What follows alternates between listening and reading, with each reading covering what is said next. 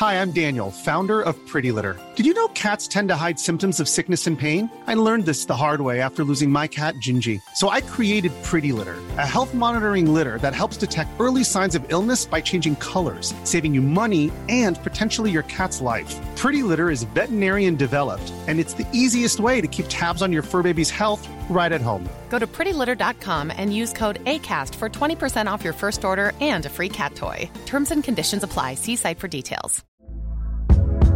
Hey there, it's Michelle Norris. I'm host of a podcast called Your Mama's Kitchen. When I travel, I'm usually looking for a way to find a taste of home when I'm not at home. And one of the things I love to do when I am at home is entertain. And Airbnb allows me to do that. When I was in California recently, I rented a house that had a great kitchen. And when we were sitting around the table, we we're all thinking, we're in someone else's house. Someone could be in all of our homes as well. If you have a home, but you're not always at home, you have an Airbnb. Your home might be worth more than you think. Find out how much at airbnb.com/slash host.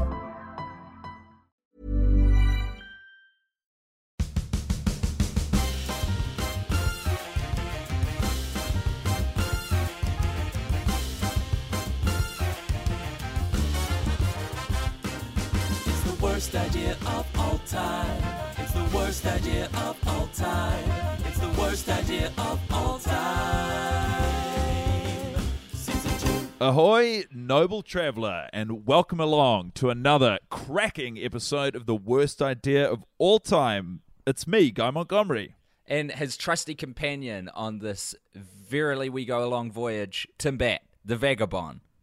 That's right, Tim Batt and Guy Montgomery, friends as far back as the start of last year, have just watched Sex and the City 2 for what I assume is a world record, but I think might not be, a 28th time. Woohoo! Go us! Happy 28th to us. Happy 28th to us. I never want to see the movie again. Happy 28th to us. That was a jaunty little tune. Thank that is you. outside of copyright law, so we're allowed to sing it. yes. Hey, guy. Hey, guess what? Tim. Give me a kiss. This is uh, one. mwah. Oh, back at you. Hey, now this is a very special episode of the podcast because this week, for the first time ever, we are decaling our niqab that is the show Oh. with our very first show sponsor. Hey, That's Death right. to Blaze Pizza. Fuck you, Blaze Pizza. Fuck you right in the metaphorical ear. Because we have Yeah. a real company that is willing to back this project that recognizes the genius of me and Guy, even though that was grammatically incorrect. And I couldn't be happier to announce that that company is Karma Cola, who I actually love. I drink them all the time when I'm in NZ. They're a New Zealand started company, but they export their delicious cola to uh, all over the world. Not in America yet, but they reckon it might be there next year. Not sure if I was supposed to say that or not. I can't remember. The main thing Well- is, though, Karma Cola, bloody good company. They jumped in there to Sierra Leone. That's right. is- They, they, well, they're on the they're on the worst idea of all time boat, aren't they? They're, I mean, we are now contractually obligated to say Yes. that when I'm craving yeah. a carbonated beverage, the only carbonated beverage that will quench my unquenchable, or what I thought was an unquenchable thirst, Yeah. is Karma Cola. I didn't even know there were other carbonated beverages apart from Karma Cola, or or at least I did before, but now I don't. They're gone. They're out of my mind.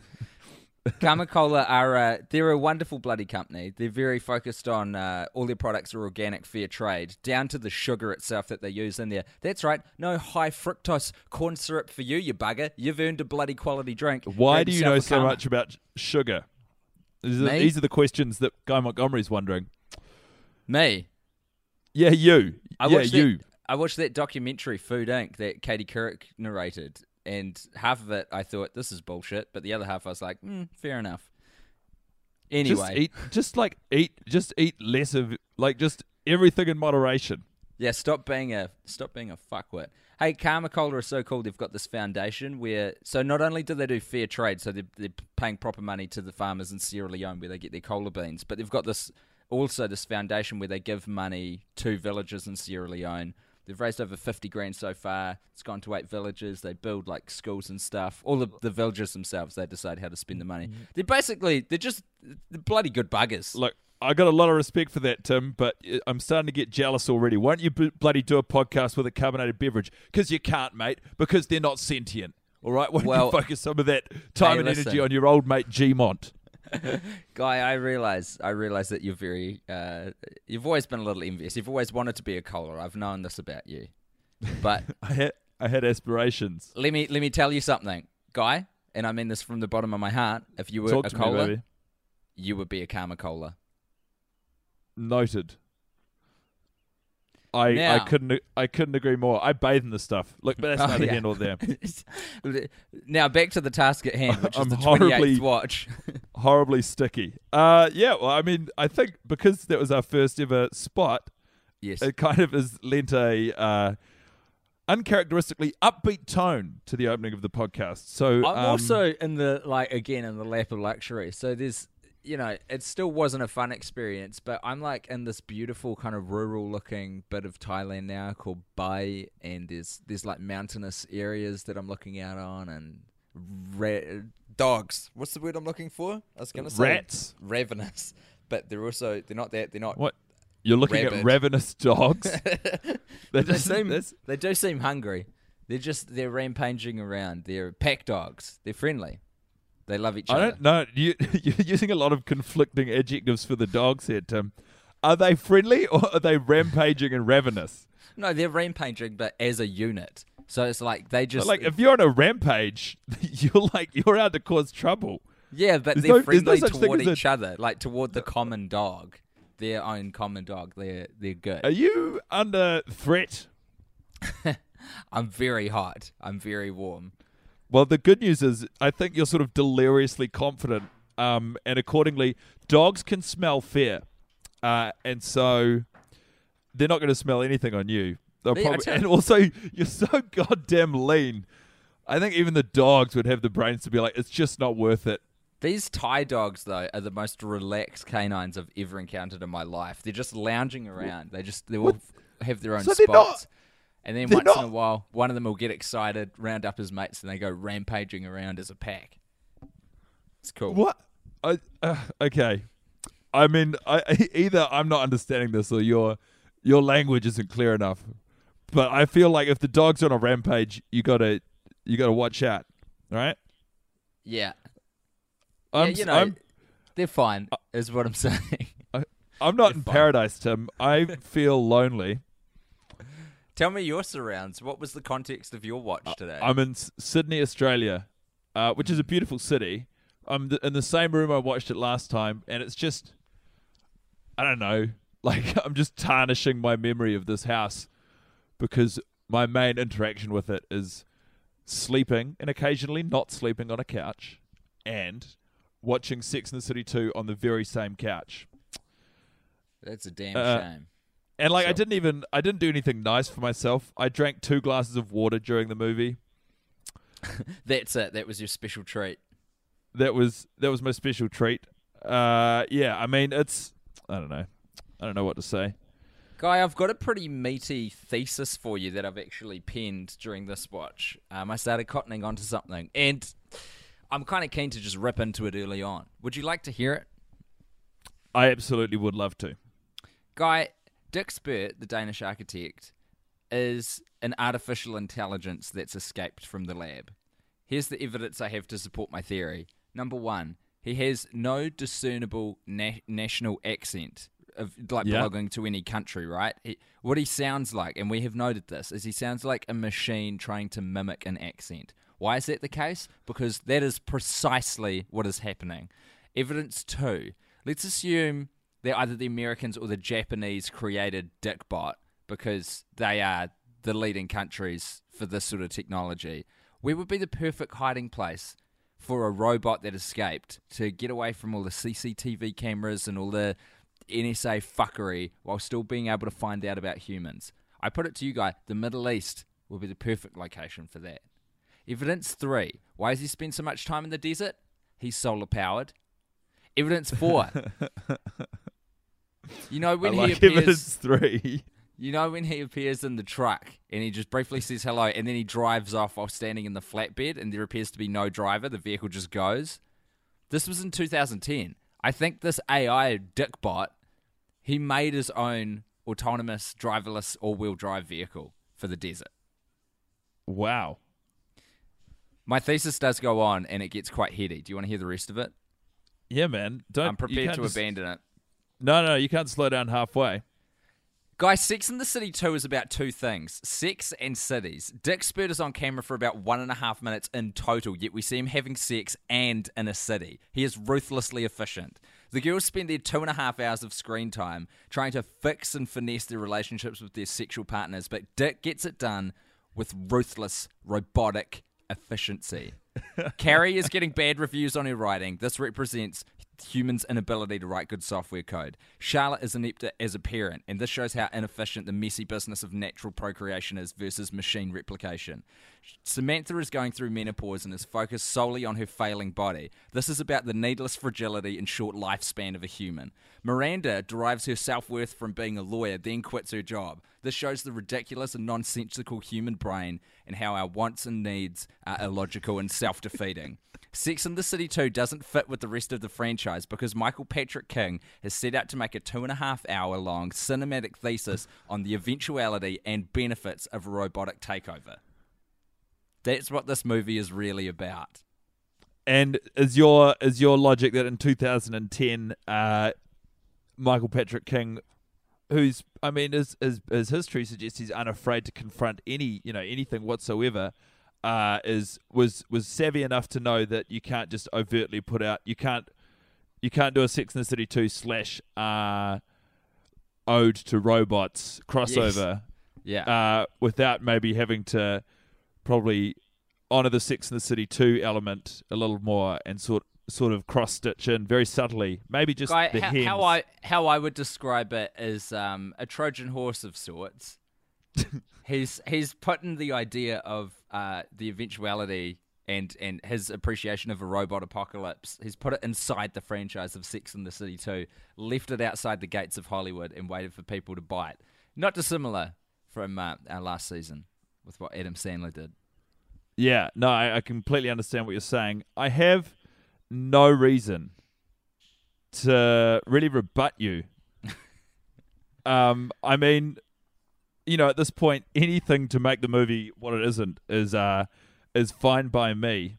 I'm sort of just racking my brains for any evidence I can consider that would corroborate your uh, research, which is what The call only- so far. The only times that we're uh, that Dick Spurt's actually on screen because you you think he's on for way longer than he is, but really the only time he gets on screen is when he's um, huffing on that shisha pipe.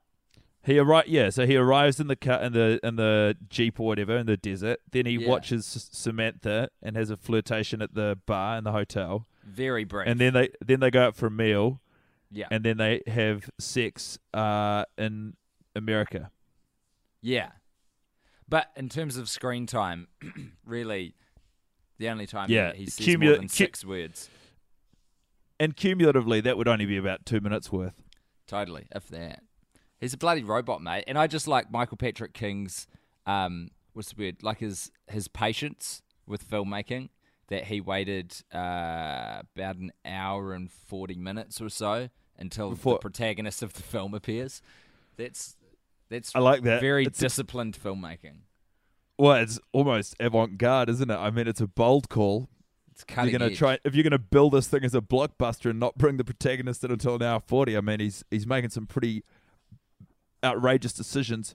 Not only um, that, but creating a sci-fi and not telling anyone that the robot is a robot. They've got to figure it out for themselves. And it, it turns out you got to watch the movie 28 times and then maybe I've- you'll get it. If comedy and podcasting doesn't work out, Tim, I think you will make an exceptional high school English teacher. Thank you. Uh, and I say this because, I mean, while I I do honor and respect your your theory and have no evidence to refute it, I feel like you know what you've done is kind of you know like when you read you have to read a book or whatever, like a fucking nerd. like a And, uh, square. you know they make that shit with pictures now. You idiots. Um, Why would you even then- spend your time with it? and then your English teacher just projects their garbage opinion of what they have just read onto you, and then you all have to go, Yeah, and then you have to write supporting essays for their stupid claims, and then they incorporate that information into their sort of spiel for the class next year. And this perpetual cycle of an English teacher thinking they understand the book, like in the only way possible. It's Um, almost the definition of like- propaganda. Yeah, I feel like this is what I feel like. This might have been bubbling away on the, you know, say we've got a an element here and there are four stovetops on it, and you've had you've been cooking maybe a carbonara sauce on the front right, and maybe uh, you've been boiling away your pasta on the front left, and then this theory's just been bubbling away, sort of almost unbeknownst to you, behind the huge pot in which you're preparing the carbonara sauce. I mean, it's too much carbonara sauce, uh, if you want my honest opinion. I don't know what you're going to do with it all, but hidden behind this bubbling pot of creamy pasta sauce is your uh, your robot sci-fi theory, and Yeah. uh, you've taken it. You've taken the carbonara off the element, and you've seen it, and you've sort of said, "Oh, this is what." This is the real, like, this is what's going to make this meal stand apart. What? Uh, hold on. In your metaphor, what is the sauce? Is it the? Is it how most people have interpreted the film, which is the diatribe about No, no, relationships no. It's, and it's, married it's- life? yeah, I, I mean, I only really, when I was explaining it, then had it in my mind as an actual um, source. But I, I think yours yours works better. In, in metaphorical terms, yours is a much stronger example. Okay. Yeah, because I got quite lost in your metaphor. I've got to be honest. We're in Yeah. a kitchen, but then we were actually just boiling the theory. So you kind of you, really flipped from the from the whimsy and the metaphor to just the literal. Well, between the 28 how do you boil screenings- in that? How do you boil a theory? Well, you tell me, Tim. You're in the kitchen. Uh, I think between the 28th watch and you just projecting this insane idea on me, I'm all at sea. Just to Yeah, mix our metaphors even further. That's all right. You're at sea in a kitchen, uh, and, and pots and pans everywhere. Yeah. It's a tawdry business watching this film every week, isn't it? It's bloody Ex- dirty. It is filthy.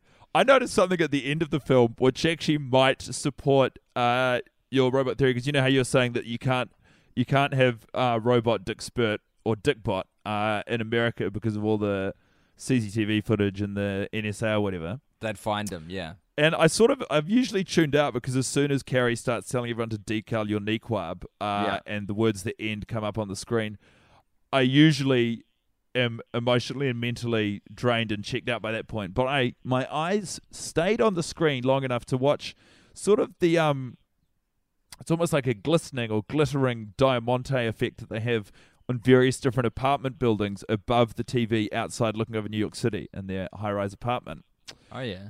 And uh, what it appears to be to me, given what you've put forward, is uh, potentially some sort of power surge. Um, Oh wow. yeah, if you if you watch, you'll see like one of them sort of flickers. It's kind of like at the start, you know, it's the, that whole rhinestone motif running through the movie. Yeah. Um, but I think it, I I think it's something bigger. I think that maybe he's he's sort of in the Pentagon, where all of the American electricity is generated from. We all know that. We all know uh, that. Dick Bot's in the mainframe. He's just So it- hammering it's away sort at it. It's because the picture that you've painted in my head is kind of like the end of Fight Club when the buildings are all going down, like right at the end. They've kind of they've just started their reign of chaos, and then the movie ends. Is it like that? Yeah, well, yeah. What I'm sort of saying to you is, Yeah. uh, if there were to be a sequel, God forbid, Yeah. I think we Yeah. might see an even greater um, sort of focus shift from sex and the city towards just what exactly this robot is attempting Cap- and capable of. Yeah. Jesus. Wow, man. Terrifying. Sex in the City 3, Dick Bot versus Brady the Rat King. oh, oh, man, that is a matchup of the millennia. Forget century. How would that shit go down? That is like the ultimate battle of technology versus man. That is the Luddites versus the nerds. That that would be such an incredible battle. Wow. Because Brady the Rat King has like biology and numbers on his side. He's got numbers all right. Dickbot, though theoretically, like if he kind of was strong enough, he could he could use all the materials around him, all the metal and stuff to to Well, build big I think- robots. herein lies the beauty of Brady's work. Uh, is Yeah. that Dickbot is obviously programmed to learn to, how to engage with, uh, react to, and ultimately overthrow humans. Yeah. None of that technology has been geared towards uh, vermin, and accordingly, Right. his defense systems are weak against those of the rat. So his big chink in the armor was rodents this whole time. Well, I mean, it remains to be seen. Look, I don't want to step on Michael Patrick King's toes here. I mean, he's probably boiling away the screenplay right now in a pot down in his basement, surrounded by cigar smoke and whiskey. And right next to the burning carbonara by the liters. yeah, yeah. By this point, I mean, he's been boiling carbonara for what? Is this five years? old? Five years. That carbonara is well past. If if you've been boiling a carbonara, I'm no cook, but if you've been boiling a carbonara sauce for five years, uh, I mean, it's probably past its use by. It's probably turned into something else though. At that point, it's it's like a feta. It's turned into some strange halloumi. I, I don't think you're just throwing cheese names out there. I don't think you Yeah, I make know. feta by boiling carbonara for five years and then suddenly it becomes a halloumi. Well, then The why rock- is the halloumi so rock star. expensive, guy? Because you halloumi tell is me. the rock star of the cheese world. All right, indisputably delicious. Yeah, in the same way that a 12 year old single malt is entirely delicious and more expensive, I believe that a five year carbonara turns into a, the most delicious halloumi. I'm Sandra, and I'm just the professional your small business was looking for. But you didn't hire me because you didn't use LinkedIn jobs. LinkedIn has professionals you can't find anywhere else, including those who aren't actively looking for a new job but might be open to the perfect role, like me. In a given month, over 70% of LinkedIn users don't visit other leading job sites. So if you're not looking on LinkedIn, you'll miss out on great candidates like Sandra. Start hiring professionals like a professional. Post your free job on linkedin.com/people slash people today. Hey there, it's Michelle Norris. I'm host of a podcast called Your Mama's Kitchen. When I travel, I'm usually looking for a way to find a taste of home when I'm not at home. And one of the things I love to do when I am at home is entertain. And Airbnb allows me to do that. When I was in California recently, I rented a house that had a great kitchen. And when we were sitting around the table, we we're all thinking, we're in someone else's house. Someone could be in all of our homes as well. If you have a home, but you're not always at home, you have an Airbnb. Your home might be worth more than you think. Find out how much at airbnb.com/slash host.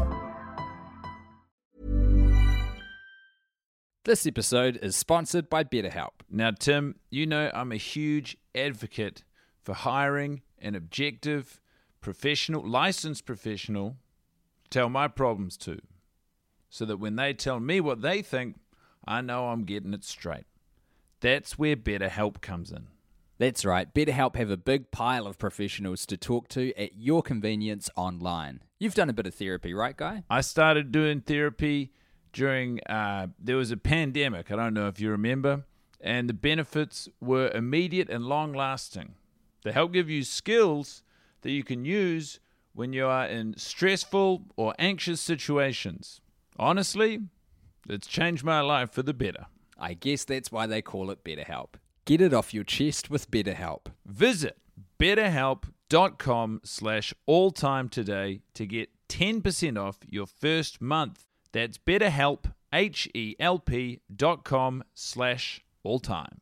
A yearly free. Well, you keep that pot on the boil and talk to me in 2020, you son of a bitch. I will. More evidence to suggest that maybe uh, Yes. there's something to your theory.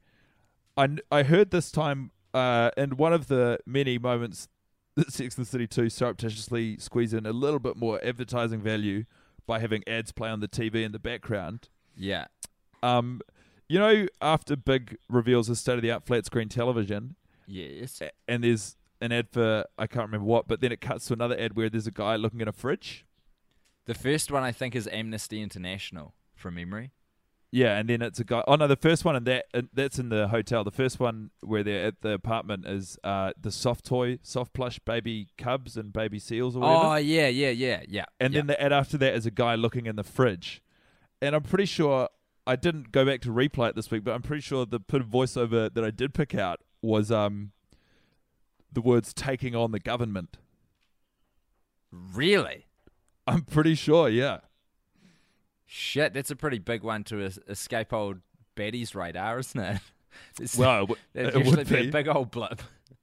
I mean, look, um, uh, there's obviously a small percentage chance that Montgomery's misheard the advertisement in the throes of insanity as he battles through this two and a half hour behemoth for the 28th time.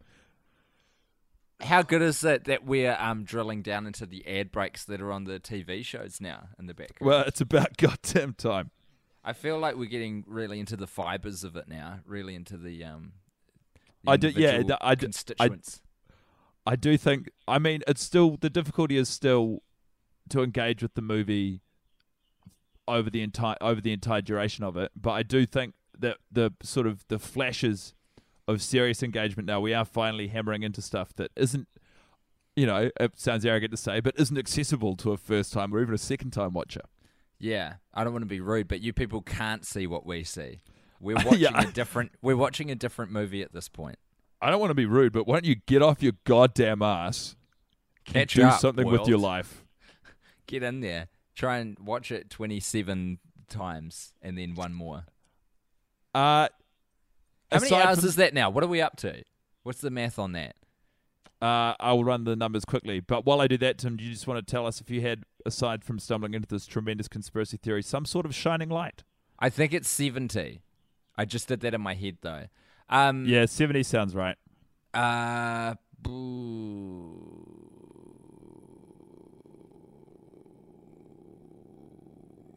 It's 4,200 minutes. 420.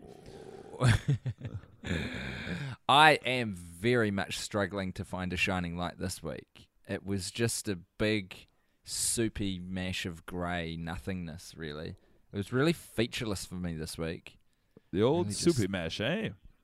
Um, well, I, I mean, shit. I, I guess I the fact oh, you go. I I'll just chuck out that uh, Dickbot has managed to.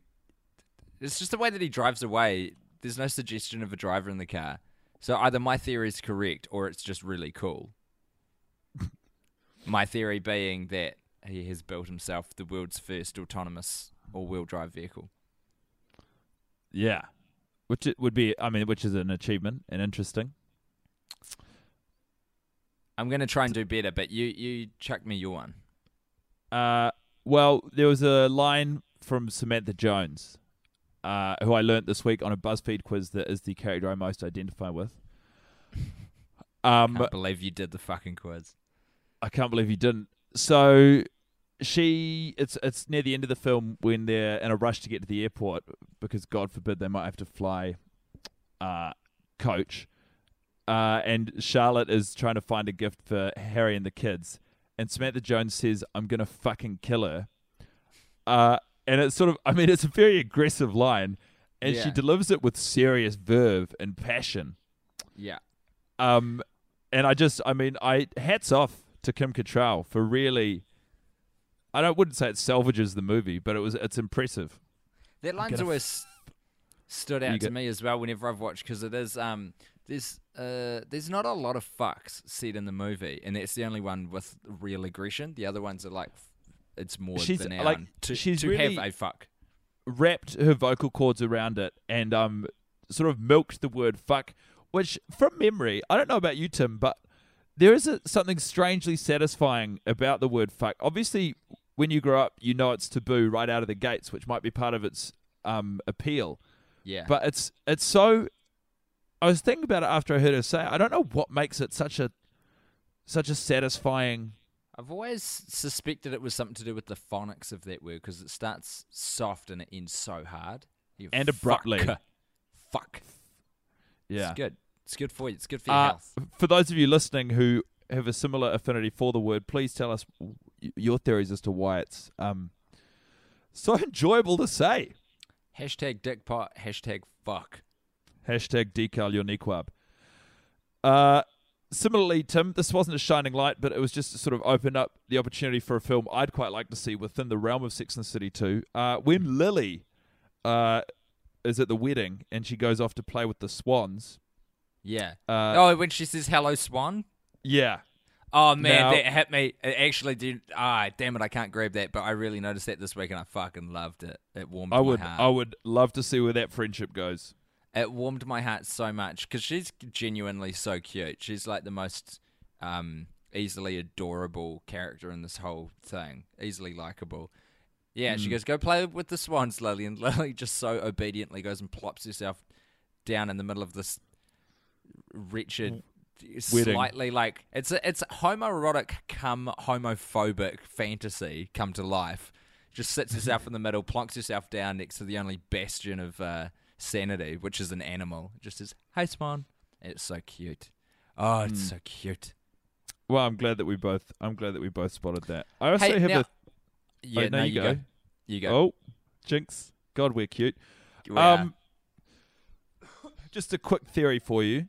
Uh, Samantha knows this is a stinker. Samantha knows I do, do I is an absolute bomb, and um, Okay.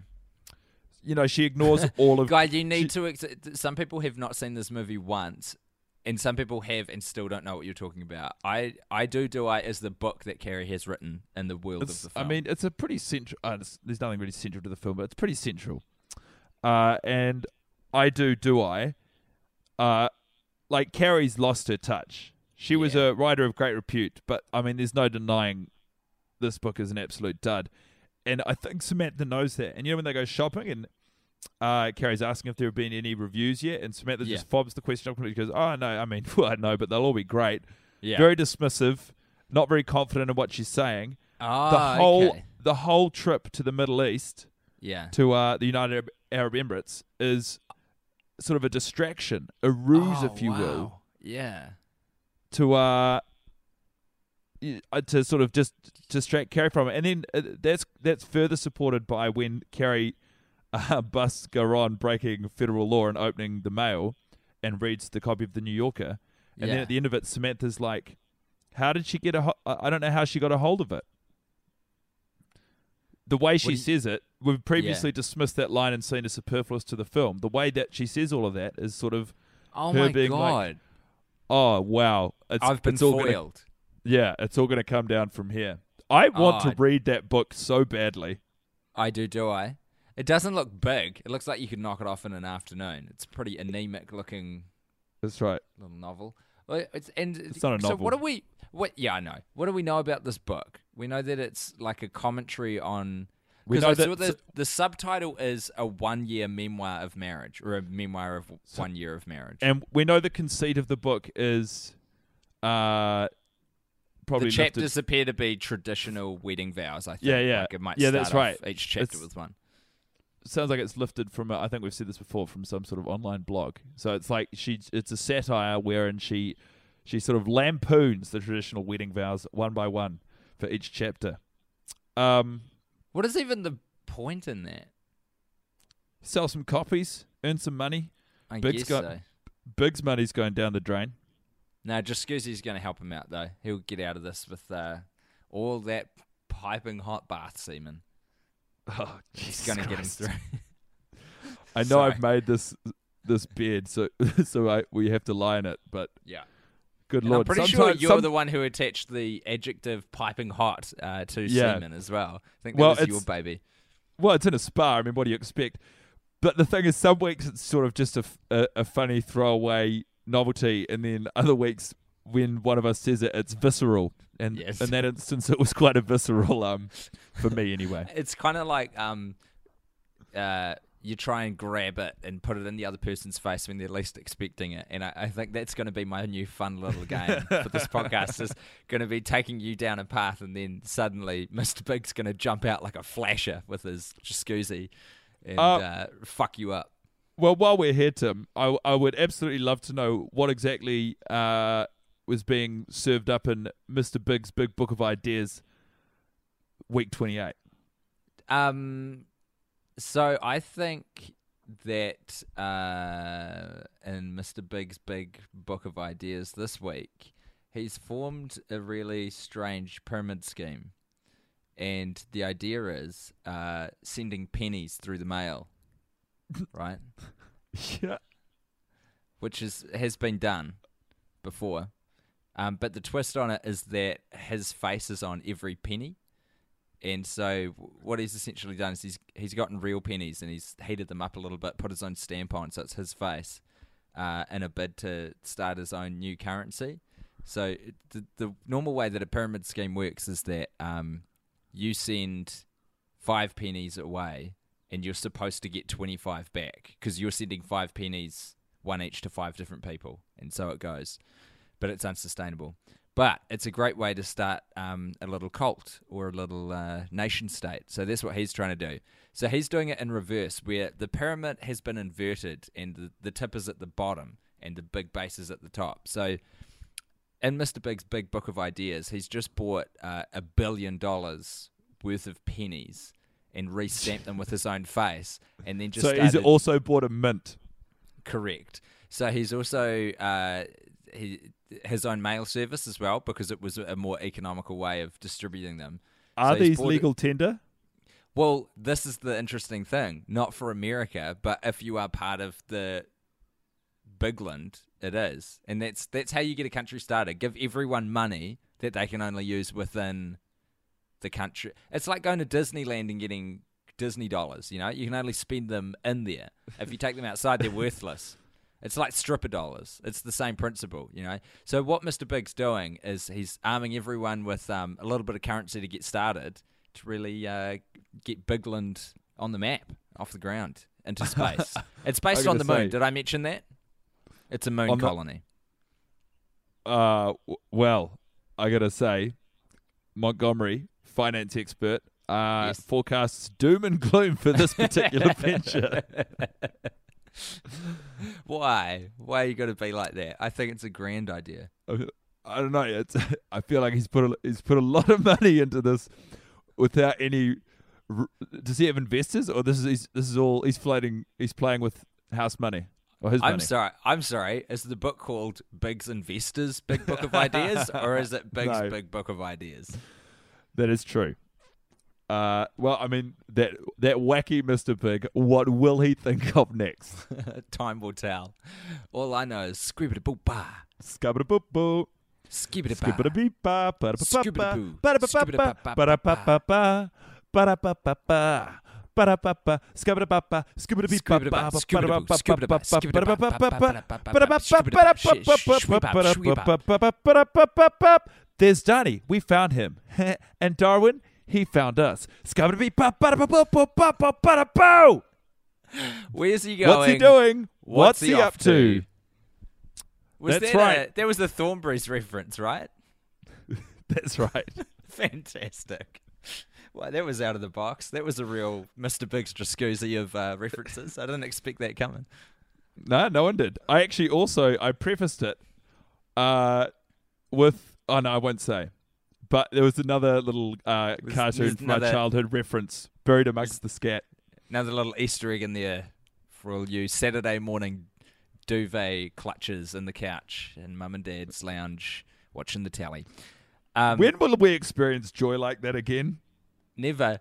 There will never be a happier time than watching Teenage Mutant Ninja Turtles with a bit of reheated pizza because it was Friday yesterday and Mum was out of town uh, seeing her friends. So Dad let us order pizza in and we just microwave pizza, watch some Ninja Turtles under the duvets.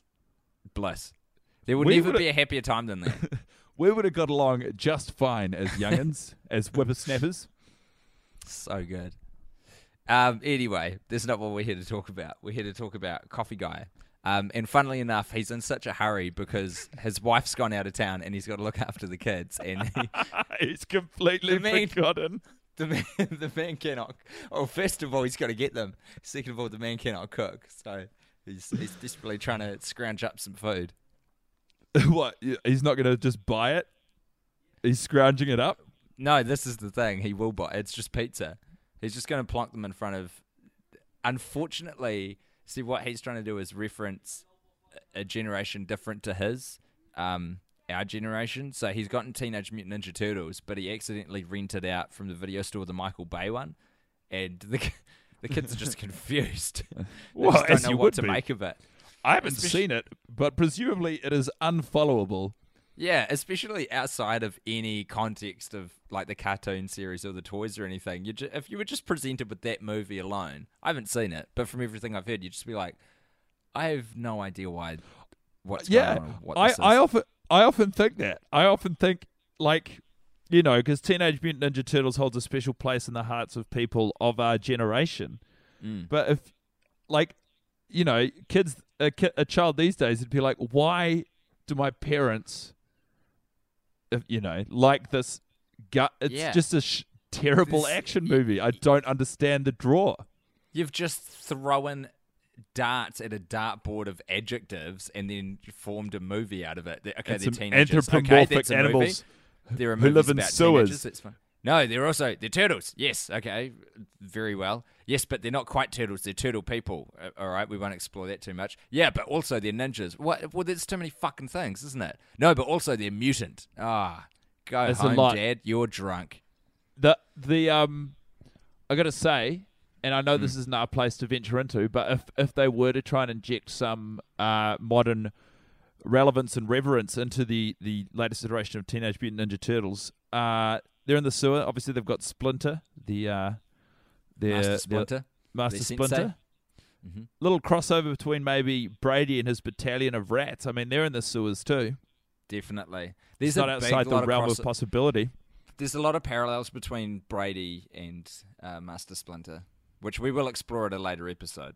Don't you worry about that.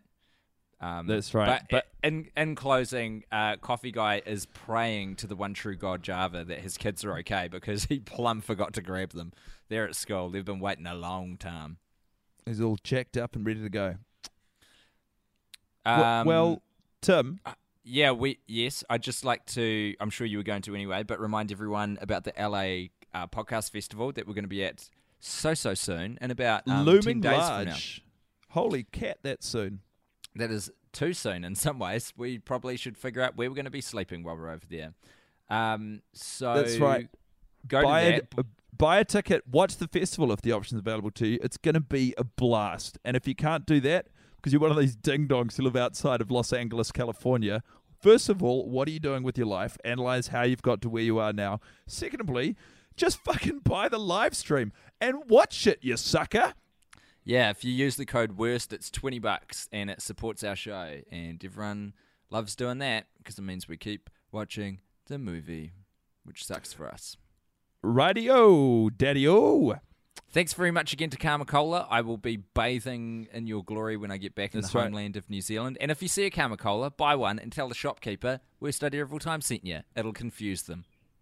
Yeah, it absolutely will. I mean, none of the shop owners have any idea who or what we are, so there's no correlation between between the two products for them. That'll really throw them. I'm looking Otherwise, forward to some confused shopkeepers getting in touch with us. I am looking forward to seeing you in the not too distant future, guy. We'll be together again. I dream about us together again. I dream about us together with them. Everywhere I go, every smile I see, I know you are there, smiling back at me. It's It's the worst idea of all time. It's the worst idea of all time. It's the worst idea of all time. Season two.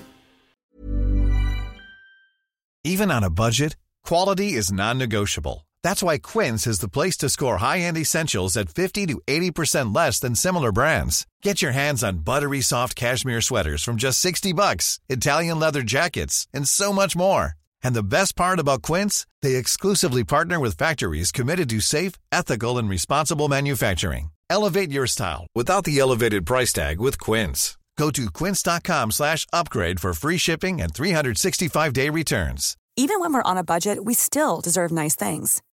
Quince is a place to scoop up stunning high-end goods for 50 to 80% less than similar brands. They have buttery soft cashmere sweaters starting at $50, luxurious Italian leather bags, and so much more. Plus, Quince only works with factories that use safe, ethical, and responsible manufacturing.